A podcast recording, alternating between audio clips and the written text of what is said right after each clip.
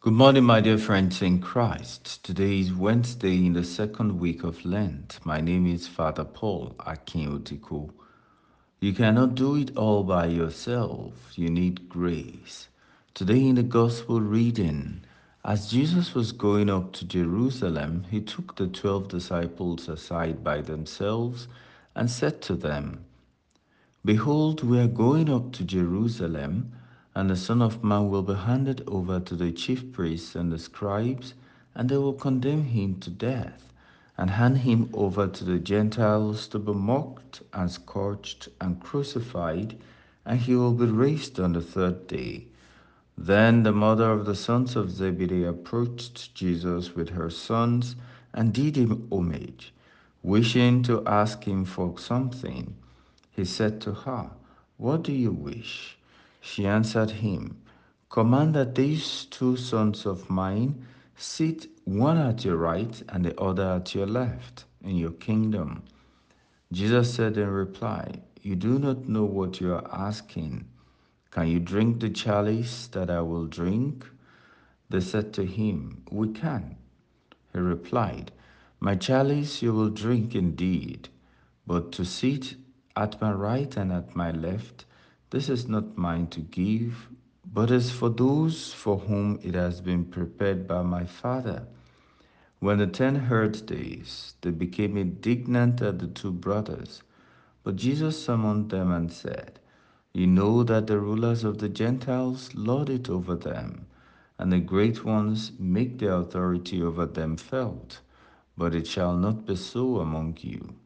Rather, whoever wishes to be great among you shall be your servant. Whoever wishes to be first among you shall be your slave. Just so the Son of Man did not come to be served, but to serve, and to give his life as a ransom for many. Matthew chapter 20, verses 17 to 28.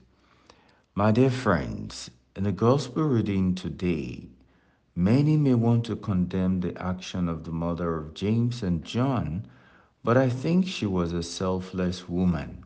She spoke to Jesus about her son, not about herself, typical of a good woman.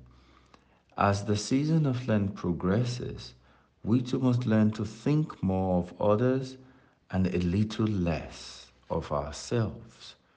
We also hear Jesus teaches disciples the limitation of human effort in the search for the kingdom. He emphasized grace from above as a requirement for salvation. When he was asked for a place for the two disciples, Jesus said in reply, You do not know what you are asking. Can you drink the chalice that I'm going to drink? They said to him, We can. He replied, my chalice you shall drink, indeed, but to sit at my right and at my left, this is not mine to give, but is for those for whom it has been prepared by my Father. Dear friends, the season of Lent is meant for us to keep working at our best and then hope and trust that God's grace will help us to succeed. The psalmist knew this and so declared, Save me, O Lord, in your kindness. Psalm 31, verse 17. Let us today ask for courage to remain faithful in the season of grace and pray that we will find favor before the Lord as we put in our best. God bless you.